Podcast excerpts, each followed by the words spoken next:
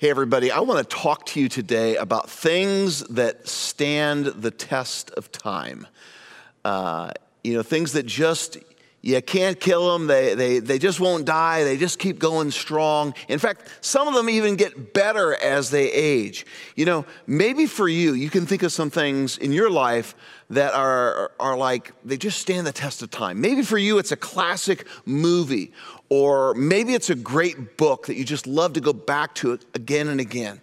Maybe it's a little more practical, maybe like an appliance, like a fridge that just won't quit, or, or a dishwasher, a clothes washer, saying, This thing lasted forever, best purchase I ever made.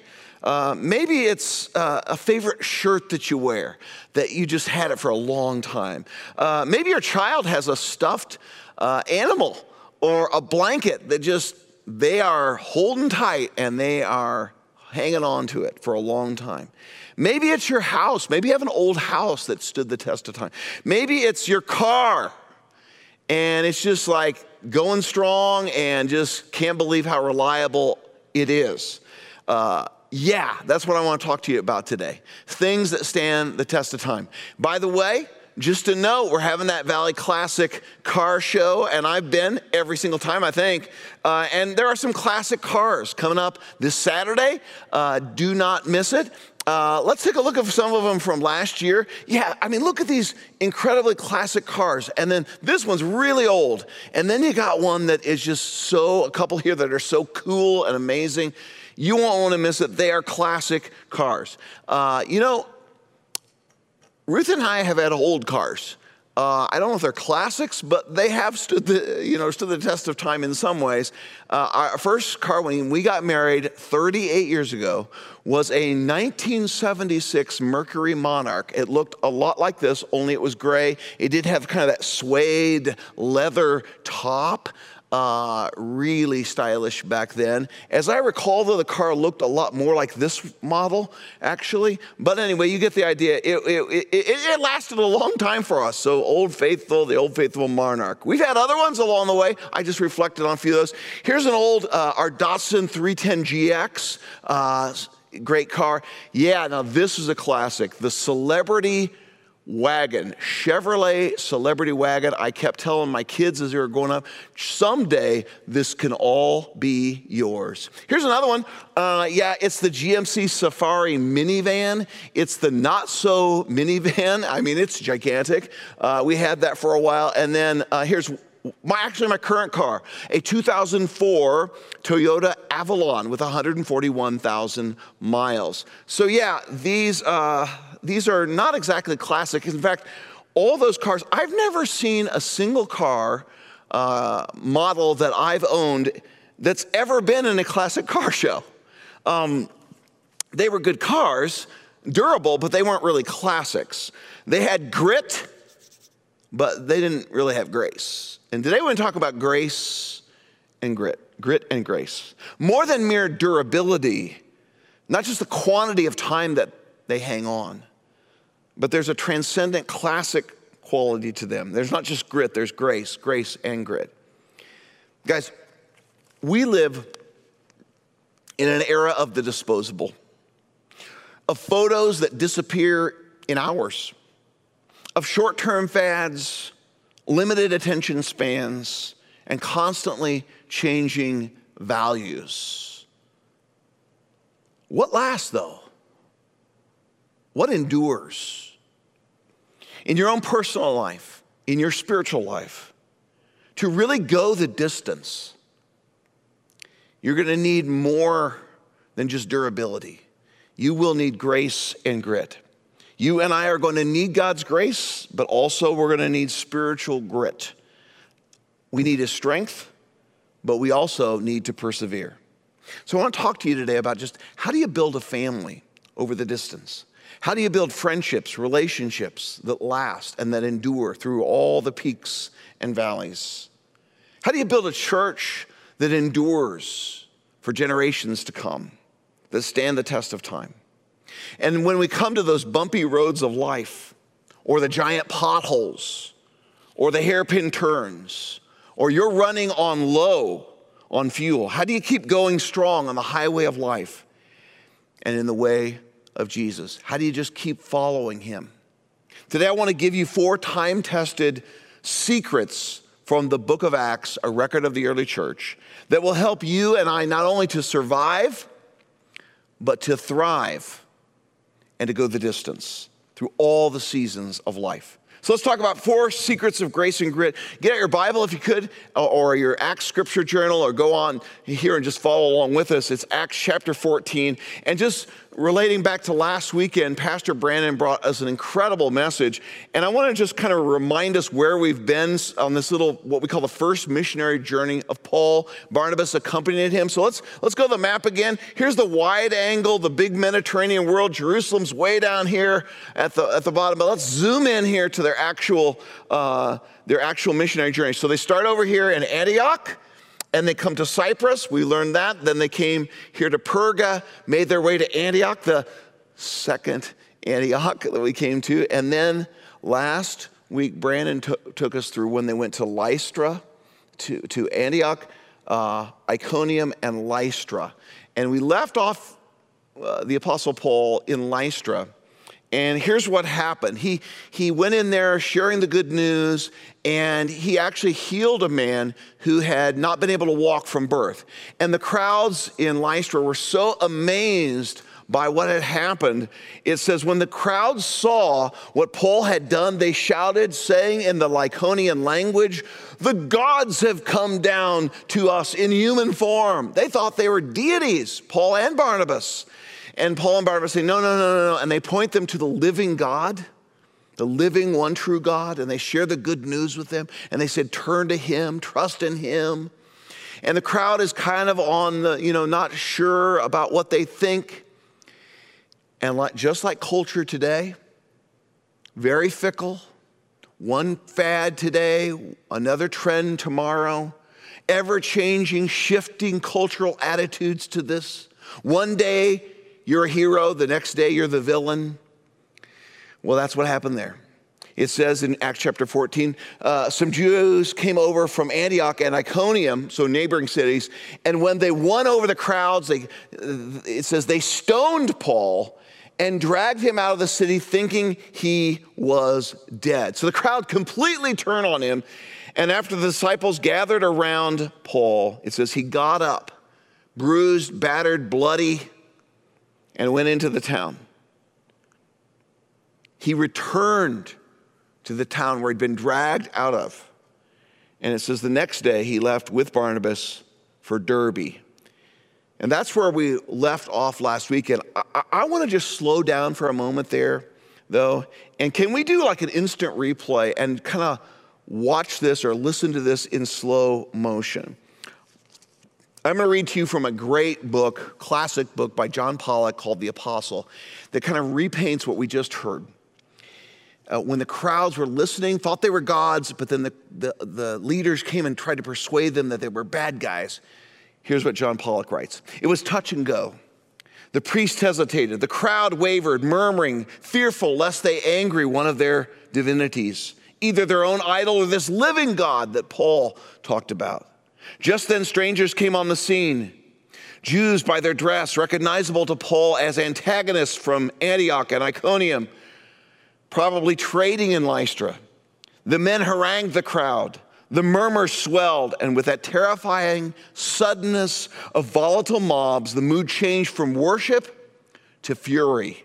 A youth picked up a stone, took aim, and with a vicious flick, caught Paul full face.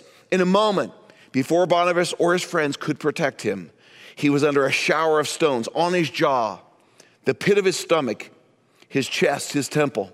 He felt stark and stiff, blood streaming from his nose and eyes. The crowd dragged the body out of the city and melted quickly away before the Roman guards at the gate could identify individual perpetrators.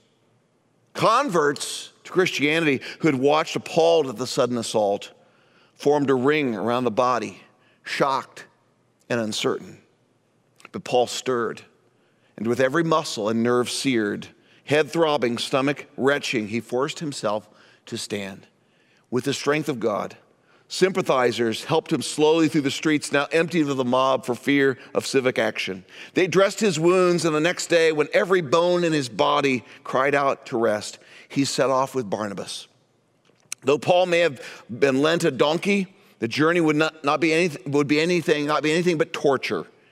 As they followed the road eastward along the lines of hills a short way, and then into the great plain, into the teeth of winter winds and occasional snow flurries, mile upon mile, they made the way through the featureless country, while the volcanic Black Mountain stood like an island ahead, seeming little nearer every painful hour.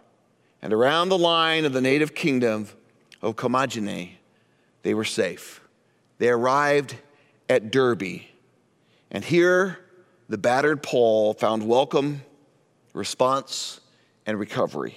Indeed, it may have been the people of Derbe who considered themselves Galatians that Paul had in mind when he wrote those words in his letter to the Galatians. You resisted, quote, you resisted any temptation to show scorn or disgust at the poor state of my body. You welcomed me as if I were an angel of God. You would have torn out your very eyes and given them to me. And the apostles made many disciples in Derbe. So that's where we pick up the story. And now we go into the heart of the passage. They're at Derbe now. I'm going to give you the four secrets. The first secret to truly having grace, experiencing the grace of God, and having that grit, that perseverance, that grittiness that keeps you going through an ever changing culture to build your family, to build relationships, to build God's church. Here's the principles he gives to us. First principle is first, first secret is the gospel. I want to tell you, if you're gonna, if you're gonna persevere, if you're gonna go the distance, you want to get strong in the good news. That's the center of everything. Look at verse 21. After they had preached the gospel in that town, in derbe the good news of Jesus, and made many disciples, they returned to Lystra, to, to Iconium, and to Antioch, strengthening the disciples by encouraging them to continue in the faith. So let's just stop there for a moment and let's just listen. It says they, they shared the gospel. And for us, maybe in our minds, you know, they gave a little sermon or something. No, they made it a huge announcement to people who had never heard it before that God has made us in his image and likeness. And we've gone astray and we've fallen and we can't get up. But God, in his mercy, brought his kingdom. He came to restore, he came to rebuild, he came to forgive, he came to bring life. And he did this in the person of Jesus. God himself took on human flesh and, and, and was fully God and fully man in the person of Jesus Christ. He performed many miracles. He lived a perfect, sinless life. But the crowds turned on him as well, and they nailed him to a cross. Where on that cross, God poured out his wrath for our sins upon him. But on the third day, after he was dead and buried, on the third day, he rose again. He defeated sin and death.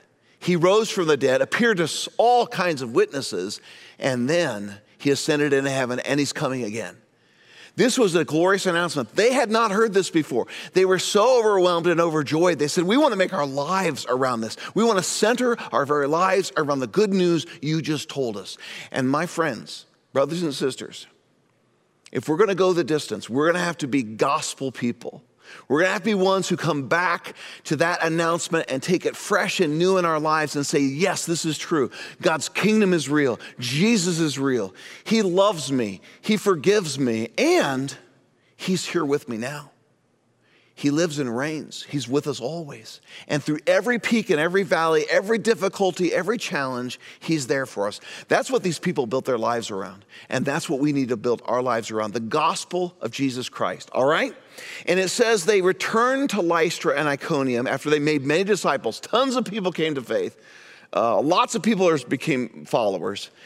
And it says they returned to Lystra, Iconium, and Antioch. They went back to those very places where they'd been persecuted, where Paul had been almost stoned to death.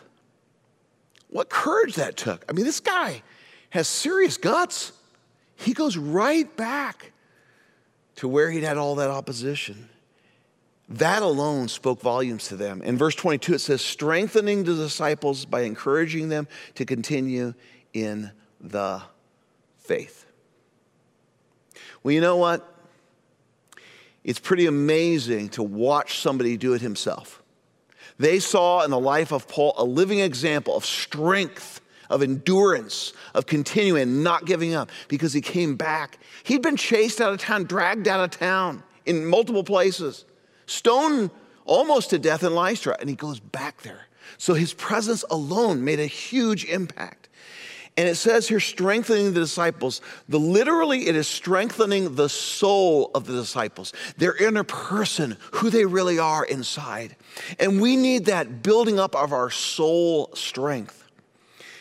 I just want to ask you today have you at all been neglecting that building up of your soul in the good news of Jesus, in the Word of God? I, want to encourage you to nurture your soul. Take time to, to make sure God's at work in, in, in daily ways to strengthen you with His promises, uh, with, with following Him, with community, all those things that build soul strength. You know, um, I want to give you a little update uh, on my uh, awesome wife, the awesome Ruth Steve. Here she is, uh, just a few days ago at our own community center. And uh, many of you know that it's been almost two years since Ruth had uh, was diagnosed with bone cancer. Uh, went through a very a major surgery, uh, removing uh, her right pelvis. She was in a wheelchair for uh, 10 months. She went to a walker. Now she's walking. She walks around the house without her, her um, her canes. When she's out and about, she'll still use those, but she's making great progress. She's cancer free, praise God but she's making great progress and she's walking two to up to five miles a day now. It's amazing. Um, she's in physical therapy, guys, uh, three days a week. Uh, she has to build up her strength again. Those muscles, and she's in swim therapy. She's in, she's on a treadmill. She's doing all sorts of exercise, and she, her physical therapist said, she is the most determined patient she's ever had. My wife is one who, who knows about build, building up physical strength, of regaining that physical strength. But you know what is, to me, even more impressive? Is her soul strength. She's a person who has hung on to Jesus and not just survived, but thrived, who has ministered to other people because she's strong in her spirit. Her roots in Jesus are strong, very strong, and deep and she has a soul strength that looks upon life with joy and with peace. And she's able to encourage other people that go through some of the difficulties of life. And there have been so many others like you who prayed for us, who've sent us cards, who've helped us in practical ways, and have said kind words. All those things build up the soul. They're soul strengthening things in our lives. And I want to I want to encourage you to not neglect your soul uh, a lot of us are super serious about, uh, about our physical strength. We want to make sure we, we stay healthy. We're certainly interested in that for our kids. We're in every conceivable sports thing if they're sports kind of kids, and we wouldn't think of missing a practice. But sometimes the strengthening of our souls or of our children's souls, we're not quite as disciplined. We miss stuff all the time. We, we, we skip stuff that could help them where we wouldn't think of missing something for a physical or a sports thing, we, we sometimes kind of let the spiritual side of things slide, either for our kids or, or for even for ourselves. And I want to encourage you, just another word that Paul, the Apostle Paul, wrote to Timothy. He said, Do not waste your time arguing over godless ideas. There's all sorts of distractions in our world where we can get caught up in stuff that doesn't matter, really. It won't stand the test of time. Let me tell you something. Every everything you see today, with very few exceptions, in a few years will be completely forgotten or largely forgotten. He says, instead, train yourself to be godly. Physical training is good. It is good. Way to go. Work out, get your kids in sports, do it for yourself. But training for godliness is much better. Promising benefits in this life, yeah, and in the life to come. So build up all of those things. Yes, physically is good, but spiritual training has benefits in this life and in the life to come. And he says, continue in the faith. The faith is the core of, our, of what we believe. The faith is not just, sometimes it's used in the scriptures as a, as a, a verb that we trust in God. It's our, we're putting our faith in God or, in that sort of noun. But the other way that it's used is about that body of truth that, that we believe. John Stott, a great um, theologian, wrote these words. He, he says, The faith is, we can reconstruct it from the apostles' letters. It will certainly include the doctrines of the living God, the creator of all things, of Jesus Christ, his son, who died for our sins and was raised according to the scriptures, now reigns and will return. It includes the Holy Spirit who indwells the believer and animates the church of the salvation of God, of the new community of Jesus, and of the high standards of holiness and love he expects and empowers his people toward, of the sufferings which are our path following Jesus to glory, and of the strong hope that is laid up for us in heaven.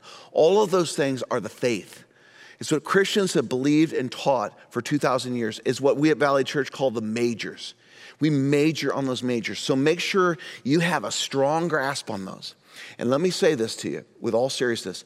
If, if, if you hear something or are taught something or hear something that is not something that has been believed and taught by the church and in the scriptures for 2,000 years, very high likelihood it's wrong. Because the body of truth, the faith, has not changed since the time of the apostles. It's unchanging. It's, it's timeless in its truth. We need to be gospel people if we're going to be strong. Okay, second principle uh, the secret uh, of going the distance, of, of having that spiritual grace and grit, is resilience. It's remaining true during hardships. It's that stick to itiveness. It's that perseverance. Look, um, Look at, uh, verse, uh, into verse 22. Strengthening the disciples by encouraging them to continue in the faith, continue, press on, be resilient in this faith, and by telling them it is necessary to go through many hardships to enter the kingdom of God. So, it's first, this idea of resilience. Continue, keep pressing forward. You know, there are things that have resilience in our world. We talked about them at the beginning. Uh, years ago, I was uh, tra- traveling in Asia with a team, and uh, it was happening to be my birthday. And so the people there uh, that were from the, that, that, nation got, got together and the leaders there, and they gave me a birthday cake. And on top of the birthday cake was this kind of carousel, little merry-go-round that you lit it with candles, it opened up, and it kind of turned in circles, and it played the birthday song, a little digital tune. Do, do, do, do, do, do. It went on. It was, it was incredible. Lit the candles, everybody enjoyed the cake, took the cake home, took that little, that piece home, and it kept, it kept going. That song just kept, kept going uh, happy birthday to you. It just kept beeping along, all right? Got home uh, with my roommate in, in, in our, uh, in, our, in our hotel room, and the thing was still playing. I said, that's it. You know, I, we, can't, we can't sleep with this thing going on. Like, I suppose I could have disconnected the battery or something, but, you know, that's too high tech for me, so uh, too mechanical for me. So I just, I just took it and put it in the refrigerator uh, and couldn't hear it anymore. Shut the door and it was quiet. Four days later, opened up the fridge, it was still playing. Yes, it just kept going on and on. Folks, that is resilience, and that's the kind of resilience. We got to have our batteries charged up by God's Holy Spirit and have the perseverance that Jesus can give to us and just keep persevering like Paul did here and like Jesus our Lord did. And then it says, he reminds us it's necessary to go through many hardships to enter the kingdom of God. Now, you talk about a verse that is timely. Let's read it. It is necessary to go through many hardships to enter the kingdom of God. There's a prosperity gospel out there that says, you know, God doesn't want you to suffer. God doesn't want you to go through any hardships or difficulties. It's all just health, wealth, good stuff. Uh, if you're experiencing a hardship because you don't have enough faith, something's wrong with you. And that is, this is, this verse completely contradicts that and just demolishes it entirely. Can I say this to everybody listening? On the authority of the Word of God, for us to experience the reign of God in our lives, to experience His true rule and reign, and to understand and then eventually to enter into eternity. It's a long road, guys from here to eternity. And the Apostle Paul reminds us here you know what? It's a long road, and it will be necessary to experience many hardships to enter the kingdom of God. Suffering is just part of the way of, of Jesus. And it's through those trials and difficulties of life that God shapes our souls and makes us into the kind of people He wants us to be. I've talked about Ruth and I in our journey the last two years, but it goes further back than just two years. It's, it's just a lifetime of challenges and difficulties and, and tremendous blessings and comfort and encouragements. But there's been suffering along the way, difficulties, unexpected things, emotionally, relationally, physically, financially. I know you know what I'm talking about because everybody listening has heard and experienced these sort of things in their own lives. It's part of the journey.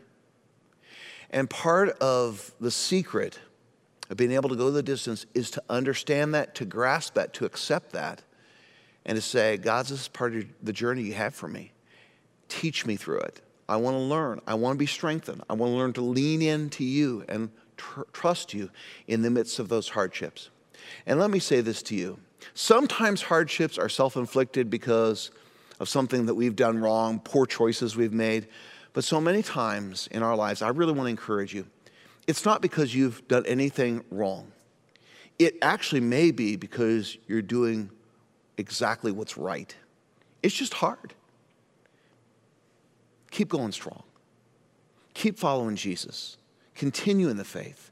Be strong in your soul and ask God for that spirit of resilience. He will be with you every step of the way.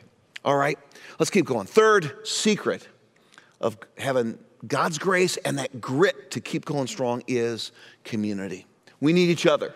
And so he calls us to build a vibrant spiritual gathering where we come together in, in, in worship and in community, when we come together in our life groups, when we come together in, in our Bible studies, when we come together in, in, in, with kids and with students and with adults, whoever it might be, we come together in community. Look what ha- look look verse 23. When they appointed elders for them in every church, so they got to start with good leaders. Every every every, uh, every gathering, every spiritual group needs leadership, and certainly the church does. And I'm so grateful for the incredible leaders that I have had the privilege of, of partnering with and, and leading together through the past 30 years here at Valley Church. Incredible. You can start there, and I'm grateful for that. But then it says, and they, and uh, in every church, the church is a gathering. The word church means coming together uh, in, in, in, Hebrew. In, in the, the Greek word for this is, is, uh, is assembly, it's gathering, it's the, the body of Christ coming together with one another, face to face. And, and he says they prayed with fasting. So they're serious about trusting God. And it says they committed them to the Lord. It's like they handed, Paul and Barnabas handed these leaders and they said, this, this church is in your capable hands now. Guide it well. I think Paul and Barnabas are is like they're handing over the baby and saying, please take care of this baby we saw born. And that's what they did. They trusted God in everything. Everything was bathed in prayer and fasting and faith and trust in God. And it was in community. It was the church that came together to do that. So we need each other. We need that community. We need uh, that encouragement. Look what it says here in verse 24. They passed through Pisidia and came to Pamphylia. And after they had spoken the word in Perga, they went down to Attalia. So let me go to the map here real quick. So they were in Derbe. They go to Lystra they backtrack. They could have taken a shortcut. Look at me. They could have taken a shortcut here and just gone over to Paul's hometown. It's 150 miles and made their way back that way to Antioch. Instead, they took the long cut. They went all the way around, all the way back that way because they wanted to strengthen people. Their love, their concern for these new believers in Jesus was so great. They said, We got to strengthen them. And so they did. And the way they strengthened them, and here's the clue it was in community was other believers, and it was in the Word. They said they spoke the Word. This is the Word of God. This is the Old Testament scriptures. And today for us, it's what they said, what the, the apostles taught coming down to us in the words of Jesus and the words of the apostles in the New Testament. It's the Bible, the Word of God. You know, and it's not going out of style. It is timeless. It is a, the Bible is a timeless, perfect classic that has stood the test of time. There are certain things that don't stand the test of time. I came across this photo the other day at my house, it's a photo of my uh, basketball team when I was in junior high. Yep. And I'll tell you some things that stand out to me in this picture that did not stand the test of time. The shorts, short shorts, wow. The long uh, socks, the hairstyles, oh my. Here's me. Look, so that's me over there. Look at that hairstyle. Look at that. That's when I actually had hair. And, and then, but one thing that has come back is actually the Converse shoes. That's pretty cool. But most of it's out of style, out of date. Let me encourage you the Word of God is never going out of style. Uh, I came across a, a great article by a writer, and I just want to summarize what he said here. He said, He says, the most despised, the Bible is the most despised, derided, denied, disputed, dissected, and debated book in all of history. The Bible has been under attack for centuries, for everything you can possibly imagine. And yet the Bible is still the most read, the most published, the most translated book in the world. Every single year, it is the best selling book. And most importantly, it is still changing the lives of those who apply what it teaches and open their hearts to its message. One of the reasons I believe the Bible is the Word of God is that it has survived so many attacks throughout history and changing times. And despite of all the attacks throughout history, today the Bible is the greatest single source of culture. It is the greatest single source for music, art, and architecture. If you take the Bible out of culture, you would destroy most of the major music, artwork, and architecture of the past 2,000 years. The Bible has flourished in spite of unrelenting attacks during the past 2,000 years. The only item on the planet that will last is the Word of God. Everything else, we're told, will burn up because truth is the only thing that's eternal. There was a man named Voltaire. Here he is, the famous French philosopher.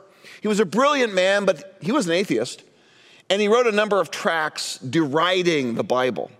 Around 1776, Voltaire made a very bold statement, quote, in 1776, quote, 100 years from today, the Bible will be a forgotten book. Well, Today, everyone has forgotten Voltaire's quote, but they haven't forgotten the Bible. 100 years later, um, after his time in 1876, Voltaire's home, here it is, was the home of the president of the Evangelical Society of Geneva and was used as a distribution point for spreading Bibles throughout Europe. They distributed Bibles out of Voltaire's house. It's now a museum. Most people have forgotten Voltaire, but nobody has forgotten the Bible.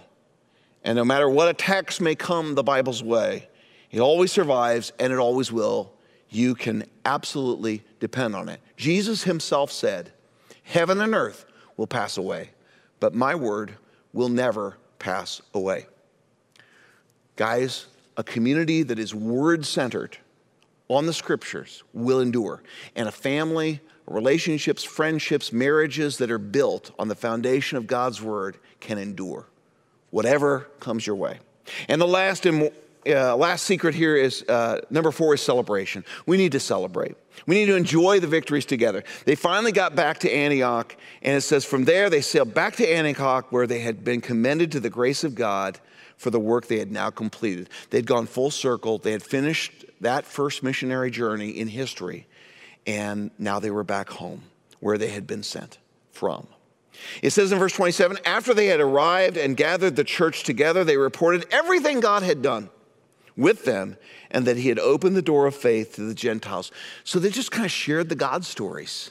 They shared the victories. They shared these incredible response from people who were far from God and who didn't know anything about the living God prior to their arrival in their cities. And yet, thousands upon thousands took hold, and eventually millions in those places. And they spent a considerable time with the disciples. I want to go back to verse 27 for just a moment and just note a couple of things here. it says, when they arrived, they gathered the church together. The church comes together in worship.